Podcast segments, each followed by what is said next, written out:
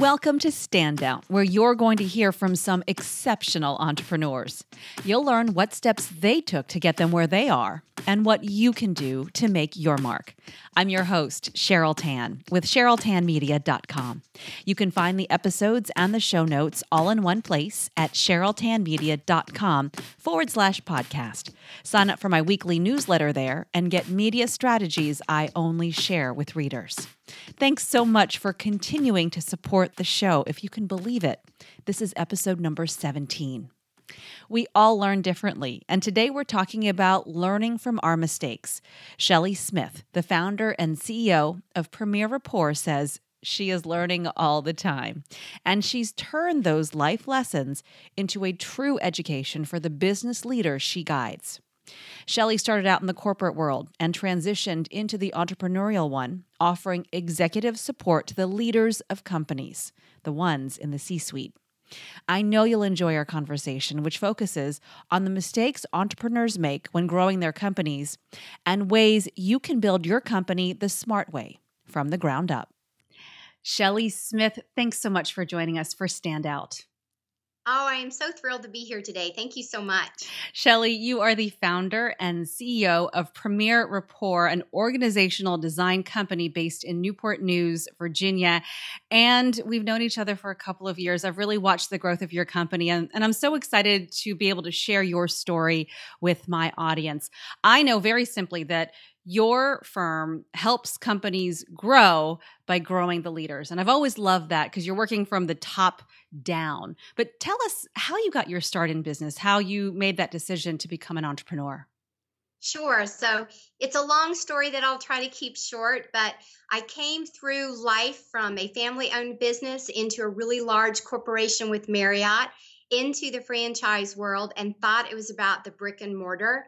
And through a series of events, I found out it was about the people. It was about the development, the mentorship, you know, the coaching, the counseling, that and I, you know, I will say landed by luck and a huge blessing into what it is that I do today and what I do within the firm. And that's the development of people in a nutshell. it kind of always goes back to relationships and people, doesn't it? It does. It does, which is why I always say it's all about the connection. So, mm-hmm, yeah. Mm-hmm. So, let's talk about the growth of a leader. When you are the boss, when you're the CEO of a company, you're supposed to know everything, right? You're not supposed to need any help. You're not supposed to uh, need to reach out to anybody. And I'm sure that you've found number one, that it's lonely at the top. And number two, that it's not true that you don't need help. no, exactly. There maybe there is someone who's doing it alone, but I sure the heck I'm not aware of it. You we can't do it alone. We can't. We just can't. We're not perfect. We have to have all those things that fill in who we are, the pieces of the puzzle and the different gaps. So, yes, and yes, it is lonely at the top, and everybody says that. you started your business a few years ago. Let's talk about how you've grown the company. And then I would definitely love to talk about how you help other people grow their companies. But for Premier Rapport, how did that start? Like first customers, first forays into business, and then how have you grown that company? Sure. So I started a little over seven years ago, and my first venture out with my anomaly actually purchased a franchise called the Alternative Board hmm. out of Colorado. So I had that for about a year and uh, thought I knew franchising from my previous life, but realized I really didn't. So took some bumps and bruises. Um, I, you know, I did my traditional business plan and I thought I knew what I was doing to quickly find out that I didn't know what I was doing. uh, all the numbers I'd put together really didn't come to fruition. So it's really true that your first thought, uh, you just need to know that it's not going to work. just sort of scrap it. Uh, so probably about the the hundredth try, I got it right. So a year into it, I actually sold that off, started what I have today, uh, took some bumps and bruises, and the key thing of now for the growth, as well as everything that I deal with now with with different executives, is clarity on what are you solving and who are you solving it for, and then go. Mm-hmm. And uh, I didn't do that. So originally, I was just so excited. I wanted to get out there and help anybody and everybody, and really just did it the wrong way. I didn't have that clarity. So now, the strategy I live and breathe what I uh, I coach people to do, and that is to have the clarity. So now I'm happy to say that I understand who my target is and what it is that I'm doing, and when to grow, when to add staff, and when to use contractors. And and again those are things that i have learned and then i i happily share my learnings with others. I think it's interesting that you started as a franchisor. You you tried to uh, become a business owner via the franchise model and that's supposed to be the blueprint right that's supposed to be yeah. kind of turnkey and it's magic and and franchisees and that's the word i want the franchisees feel like uh, they don't need to do anything to make it work. Yeah. Kind of like pour in water and it's going to be magically done for you. What kinds of lessons did you learn about yourself back then? Because I, you know, I've actually never heard that story before. Well, you know, everything that you just said is right. You go into it because it's sort of this safe haven, if you will. You're like, there's the blueprints. I've got it. Let me go do it. So I certainly had the passion and the drive to do it, but I didn't I maybe realize my strengths and more so I did realize my strengths but didn't realize all my weaknesses and for me it was the selling ability. Um, and when I say selling it was I was always in the operational side and I hired the human resource and I hired the business developers and I certainly could hold the business developers accountable but this was me having to go out and do business development and that wasn't my thing. I just want to go get in and help and fix but I don't want to have to go through the sales process. Mm-hmm. So that was a big learning curve that if you're going to go into a franchise and many franchises, you better know how to sell. so, and be comfortable with that. I'm actually an introvert. And for people who know me today versus knew me 10 years ago, they're always shocked at, at the difference that um, that I really have come into my own skin of being an extroverted individual when really I'm an introvert and people just don't believe that. So I do still have to push myself out. So that was a huge learning curve of how do you go and be authentic and say that you're going to be authentic, but yet you do have to become this other person in order to get the business going and done. So that was a huge learning curve and now i'm comfortable with that does that make sense it no it makes complete sense and i know that you're big on networking and relationships and meetings and I'm my own oxymoron. well, and you know, I think that's the beauty of it too is you may not inherently love being around so many people but uh, and, and a lot of people feel that way. They just they just do. They're made up that way. But you've learned how to overcome these things and make it something that a adds value to you in your business and maybe you've come to enjoy it. Yes. Yeah. yes and it's knowing that you've got to turn it on and being really psyched and positive about why you're turning it on. And then also, you're very in tune to how you refuel. You know, a true extrovert is going to refuel with others and mm. celebrate and keep that energy going. And an introvert just wants to be left alone. Right. to recharge alone. yeah, yeah, exactly. Exactly. so, so, yeah. let's fast forward then to Premier Rapport. So, goodbye franchise, hello, your own venture what did you do differently? How did you make this something that you knew couldn't fail? Or at least maybe the pieces that you did differently that you put together that maybe you didn't do the first time or the first few times? yeah, actually, it was going back to it's a process called empathy mapping, which I love. It's, you know, a SWOT analysis on steroids, but it helps you clarify okay, wait, stop. What am I trying to solve? Why do people need me? You know, we all want to be special. but you know really what is it that you're bringing to the table for an individual and why would you hire yourself? And figuring out those problems that you're really going to solve and then going out and saying who am i solving them for? Where's the best fit? What do they read? Where do they breathe? Where do, what do they like? So really just going back to the core of defining what is it i'm solving who am i solving it for and then creating the processes of the systems. And that's probably the second piece. So once you understand um, who you're creating it for and why, it's going back and really layering all the processes that work in the structure, which I'm huge on structure and processes. Mm-hmm. So from there, where I had the brick and mortar and I had all the overhead expenses because I was all excited to go in full force, I realized I didn't need all of those things mm. for the mm. type of industry I'd chosen. So I backed off and restructured myself And now, today, I do have a few employees, but then I also engage, depending on what the project is, I engage all kinds of different contractors, depending on how big the contract is or what type it is. So that was a huge lesson learned, if you will. And I bring that into the business for people I consult. Right. And I think they appreciate the vulnerability and the lessons that you've learned that you take to help move them forward. So the people you work with now are the big bosses, they're the leaders, right? Okay. Yes, Typic, typically it's going to be a, a medium to large size company mm-hmm. that maybe the corporate office has 300 associates or more, and then they could have uh, obviously other sites or individuals out in the field, but it's working with the C suite, if you will, the mm-hmm. direct owner, the chairman of the board, maybe the board of directors, and then helping them with the vision that they have at hand of what problem are they solving and who are they serving. That's interesting. So you took uh, the questions that you had to ask yourself building your business and you have to turn around and ask them which may be and I'm I'm only imagining that this could be a little muddied because you're you have so many employees and so many day-to-day things that you're trying to keep afloat that sometimes that why kind of gets lost. It does. So what kinds of challenges do they face? Do uh, CEOs and so I imagine the people listening or watching this are CEOs. They're not maybe of 300 person companies, but maybe one day. So, what are some of those roadblocks that you find that your CEOs face that any one of us could be dealing with? Sure.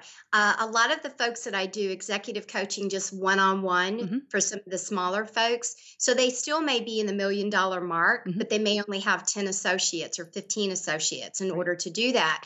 What I typically see is they get lost in that. And I even had two calls this morning of this very conversation they get lost in the they want to be liked but they want to be in control mm. they want to have a policy but then they want to bend it and they just get tripped up in their own niceness, if you will. Mm-hmm. And sometimes they lose really perspective that it is still their company. There's a reason why they created XYZ company and who they're serving. And it's okay to be firm and fair, and I encourage you to be firm and fair. So, really, the big things that are common from startups all the way through the ones that have really large uh, employee bases and revenue Understand who your target is. It goes back to what I said. Understand who your target is. What is it you're trying to do to help them from a product or a service? And wrapping that that thread all the way through it. There's a great, great, great book called The Pumpkin Plan. Mm-hmm. And I'm not even going to try to say his, his, say his last name, but you can anybody can Google The Pumpkin Plan. It really talks about being specific about what it is you do and why you do and how you're going to do it, and not to go too broad. Which leads me to the next so many um, folks get excited and they want to add products and services and they start with this great idea and then they go oh i can do this. Oh i can do this. Oh i can do this. It reminds me of a, um, a show that they used to do a game show in hawaii where you would get inside of a big money pit whirlwind piece do you know what i'm talking mm-hmm. about you, can stay, you would stand inside of a, a money pit and it would have all kinds of dollar bills in it, all all different sizes, and they would turn on an air vacuum, and you got to grab as much as you could. you got to take keep it. Well, so many times executives and startups say, I want that and that and that and that. And before you know it, you've threaded yourself and everyone else too thin, and you can't even give a clear value proposition. Mm-hmm. Your website is all over the board. Everything about you is all over the board because you're trying to serve so many that problem is common regardless of size. Mm-hmm. And then number two is as you grow, the big common theme is the the staff. You know, hiring too fast. I always say, uh, slow to hire and quick to fire. You've got to vet the processes. There's all kinds of tools out there that you can use to help you uh, to try the right to find the right associates, the right team members whether they're contractors that you're bringing in or whether they're folks that you're bringing in on the staff. So the big ones are clarity, what you're solving, who you're solving it for. Don't thread yourself, spread yourself too wide, and then the hiring. Those are really the top three common mistakes, if you say, or, mm-hmm. or opportunities that I see across the board with everybody that I work with. So going back to your first example where the employer doesn't want to be the mean guy but still has rules to enforce is it easier to do everything you need to do if you just funnel funnel it through this is what we're meant to be this is what XYZ company is meant to do. I mean, you still need to have rules and you still need to enforce them, but is it easier if you get your employee on board? Because that's what it sounds like is it's not just your target customer that needs to know that he or she is right for you, but you also need to know as an employer that your employee is on board with you. So maybe just by clarifying that passion or what it is that you do, that everybody's on the same page. Is, is that that's I think what you're saying too, right? Yes, absolutely. The people that you hire need to have and understand your vision and really need to have the same characteristics and values that you do um, because so many times we do get sucked into a great interview and you bring people aboard to find out that they're wanting to go this way mm-hmm. and you really want them to go this way. So, clarity first on your branding, on the type of culture that you want to have. So, when you, yes, so when you're interviewing, you're having those conversations and, and it's truly a conversation and not that you're drilling an employee a potential employee during mm-hmm. the interview process especially today the millennials um, especially, are getting really great and savvy at being able to sit at the table that's being interviewed and flip it around and mm-hmm. in interviewing you. So you better have your brand straight, your culture straight, and mm-hmm. and not willing to really waver on those conversations. So the expectations are clear when someone is coming to you for potentially as an employee. Does that make sense? Mm-hmm. Complete sense. And I think it's interesting what you said about sometimes that conversation being turned back on you. Like you need to know your stuff yeah. in order to be able to hire the people you want to continue to grow your team. Everyone wants to grow right i think yeah. the the point is is to grow and you've seen the growth go very badly can you talk about some of that bad growth and some of the things that could have gone better, like what you would have changed or what you have changed to make that growth more of a smooth process?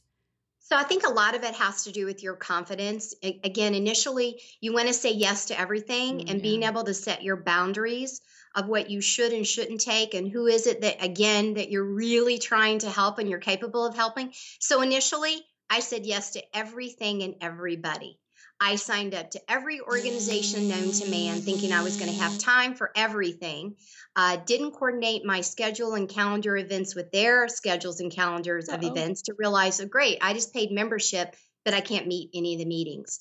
Um, so, number one is being clear with what you're able to do from a time management standpoint. I learned the hard way that I really bit off way more than I could chew. But in the same token, I was able to clarify the organizations that fit for me. So that was a good lesson learned. And again, I'm able to, to say that to others. Setting your boundaries and having confidence. I have to say, I wish that I could talk people through that, but the reality is you you have to experience that a little bit yourself to believe it. And, and that pumpkin plan book actually talks about some of that. But I said yes to everything. And I took business that I probably should not have taken. I tried a, a couple of different ways to get business. I did some, you know, the free uh, pieces as well, or the 90 day trials, just sort of to try to get myself out there probably I would have done it again because I had to learn what worked and what didn't, and I had to build my confidence. So I went through that stage of clarity and my own value proposition and what it is I really bring to the table. I met some great people, but I learned some lessons along the way. And now, because of that, I'm I'm very confident at pricing, for example, the mm. value proposition, for example, the customers that I really should be serving and helping and sort of what my niche is. And that that took some time and you have to be patient with that. Key thing is you've got to be willing to pivot.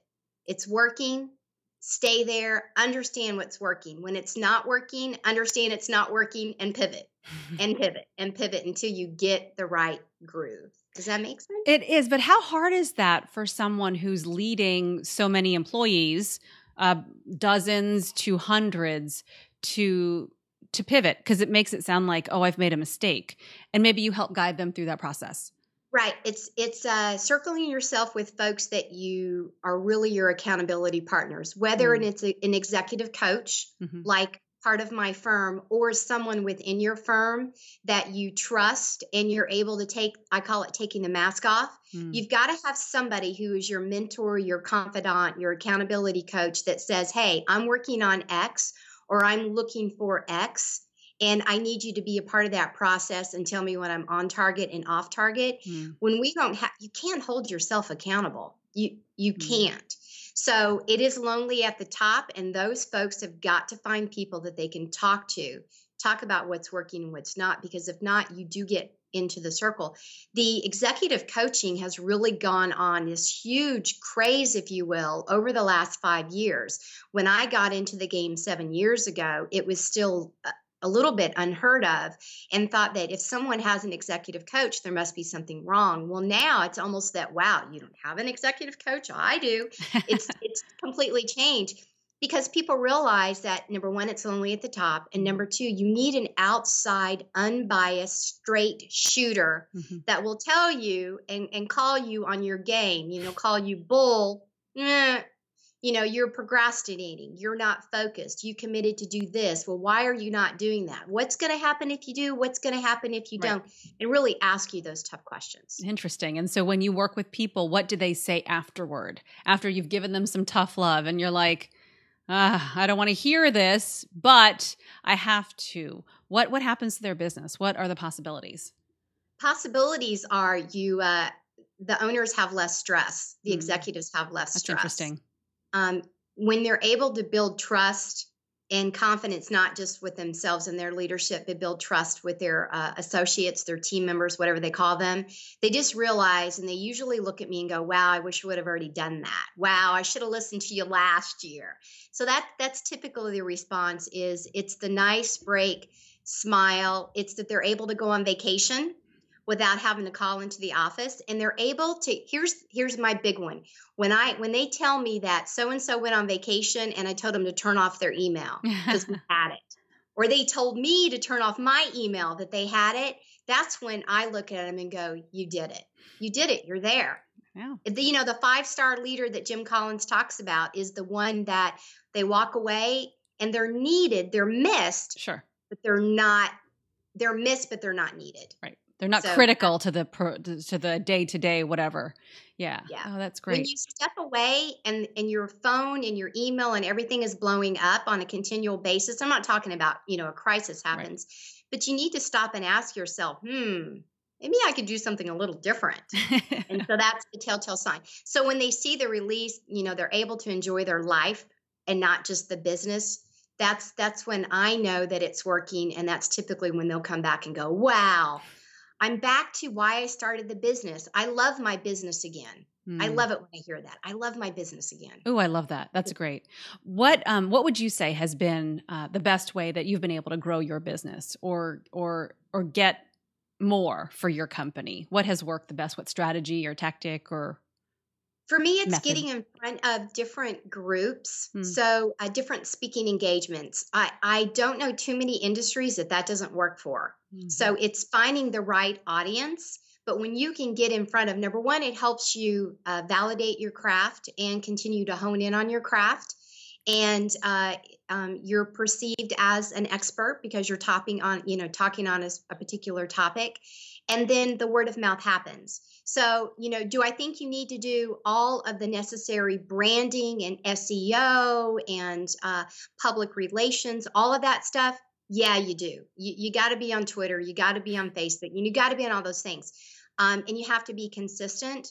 But the reality is, um, you have to be found in public too. And typical businesses still get it by word of mouth. Mm-hmm. And you have to be found and you have to be for people want to buy from you and me directly. So they want to get to know you, which is really different than prior to the 2006, 7, and 8. Mm-hmm. So um, you have to put yourself out there. You have to network. And for me, that's been the game changer. So, do I get stuff off of my website? I absolutely do. I just got another phone call last night from somebody who just Googled and found me. But most of my business, 90% of my business is word of mouth. Mm-hmm. So, and word of mouth comes from the networking groups, right. comes from the speaking engagements. And some of those you do have to do complimentary. And then some of them you're able to get the paid side of it. But you've got to be willing to get out there and share your knowledge and don't expect anything back. When I go out to do something for a nonprofit, for example, I'm doing it because it's the right thing to do and I get excited. So that's the other thing is keep yourself in check and make sure you're doing it for the right reasons. Right. I love that. Love that. We like to talk about habits on the show and some of the things that you do regularly that you know has led to success, whether it's uh, networking or getting out there on a regular basis, whatever it is. What are some of your habits for success?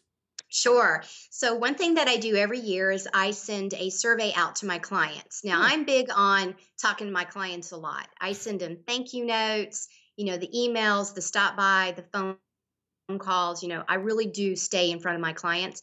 But I also, besides the one on one feedback, I send a formal survey out once a year and I really dive into what's working, anything that I committed to do in the prior year survey. So it's just like doing an associate opinion survey, but I do it on my clients. Ooh, and like uh, I share that with my team and say, hey guys, this is where we're on target.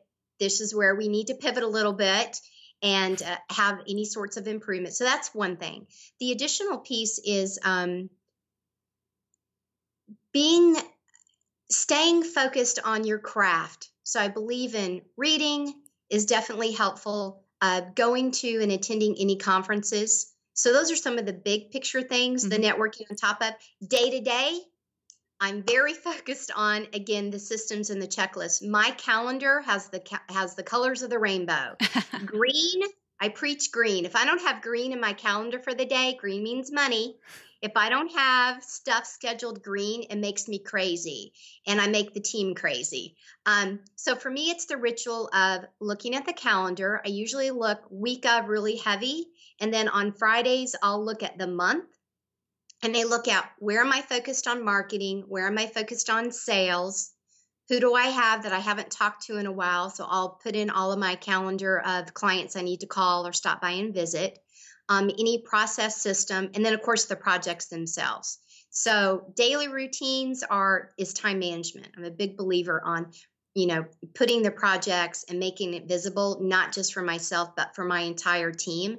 And then i do one-on-ones with team members once a week. They're usually 15 20 minutes and then once a month i'll have a bigger broad perspective team meeting and then we'll dive into really what's going on the next 90 days. So i always try to stay ahead of it um, from the pipeline as well as maintaining our current clients. Nice systems, really. That's so important. How can people get in touch with you, learn more about you and, and the uh, projects and things that you offer?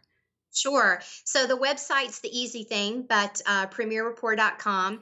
But I do uh, exist on LinkedIn, pretty active, and Facebook. and I've had Twitter for a while. I'm starting to be a little more active on that. And because of you, I've picked up Periscope too. So I'm scooping now because I you have to again you have to get in the game so i right. try to, to stay pretty active with everything and share the content across the board Shelly, thank you so much for sharing such good information. Any last words? And and before you say goodbye, uh, and before we say thank you, I do want to ask you what makes you a standout. You know, I've I've, I've been nervous of you asking me that question. uh, I would like to think what makes me a standout is I'm transparent. I've sat in many boats from a business perspective and from personal life. And I believe, you know, there's another book called Most People Don't that I love. And when I read that book, eh, I thought to myself, I'm not one of those most people don't, mm-hmm. meaning most people don't follow up. Most people don't do what they say. Most people, their actions don't always align. Right. And I would like to think that I stand out because I do do what I say. I and, and I do it when I say I'm going to do it or a little bit ahead of time. And I think well, I know that from this, the client surveys, they like that. They're always a little bit shocked when I have a new client. They're like, "Oh my gosh, you actually sent the recap! Wow, we're actually meeting our milestones." So I would say that's what makes me stand out. That's pretty incredible. Like to work with me. Yeah. Well, congratulations on your success, and thank you so very much for joining us today. It's been a pleasure talking with you. Thank you so much. I appreciate it. Be well. Thanks so much for listening to this episode of Standout. I'll link to the book Shelly mentions as well as share her contact information in this show's show notes. Just go to CherylTanmedia.com forward slash podcast. This is episode number 17. It has been an honor to connect with so many forward thinking entrepreneurs. The best way to get their stories in front of more people is to subscribe to and review the show on iTunes. Thank you in advance for your support. If you'd like to be reminded when new standout episodes come out, you can sign up for my newsletter at CherylTanmedia.com. Until next time, thanks so much for joining me. I'm Cheryl Tan.